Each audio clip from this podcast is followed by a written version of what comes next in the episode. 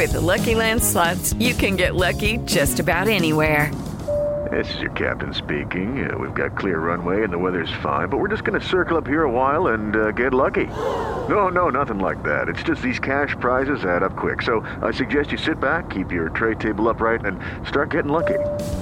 Play for free at LuckyLandSlots.com. Are you feeling lucky? No purchase necessary. Void where prohibited by law. 18 plus terms and conditions apply. See website for details.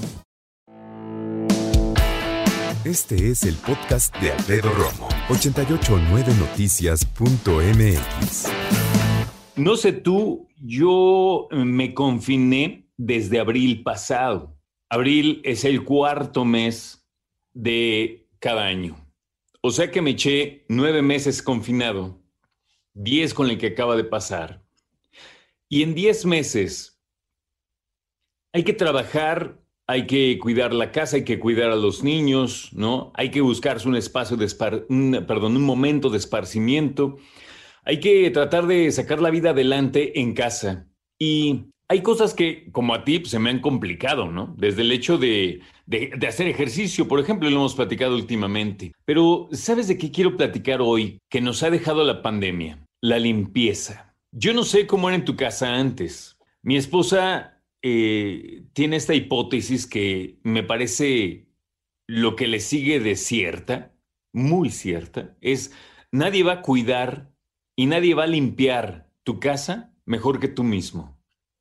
Puede que le pagues a una persona para que te apoye, pero la verdad es que cuando te dedicas a hacer una limpieza a fondo, puede que esa persona que te ayude te apoye, ¿no? Pero la verdad es que una de dos, o nadie lo hace como tú, o la verdad, la verdad no tienes como mucha idea de cómo se hace y por eso te apoyan. La verdad. Pero a lo que voy concretamente es esto de la limpieza ya no es lo que era. Esto de la limpieza ya se ha vuelto algo que si antes nos incomodaba el no haber dado una trapeadita, una barridita, ahora no solo nos malviaja, nos preocupa. Y es que cada vez que salimos a la calle, regresamos, nos quitamos la ropa, tiramos cubrebocas, nos metemos a bañar y obviamente el concepto de limpieza, de pulcritud, de sanidad, de desinfección ha cobrado otros niveles, ¿sí o no? En mi casa, sí. De los meses que tengo confinado, más de la mitad, llevo 10, ¿no? Yo creo que fácil, ¿qué te gusta? Unos 7 no encontraba toallas desinfectantes. Ahora afortunadamente ya hay prácticamente por todos lados, ¿no? Pero las marcas más importantes y la menos importante brillaron por su ausencia cañón.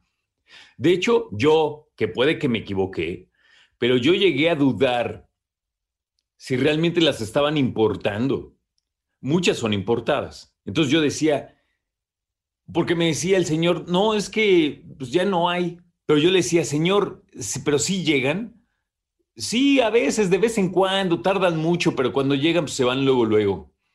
Y eso que en algunos lugares, eh, prácticamente por instrucción gubernamental, se tenían que dosificar esos botes o empaques de toallas desinfectantes. No puedes llevarte los que te daba la gana, ¿no?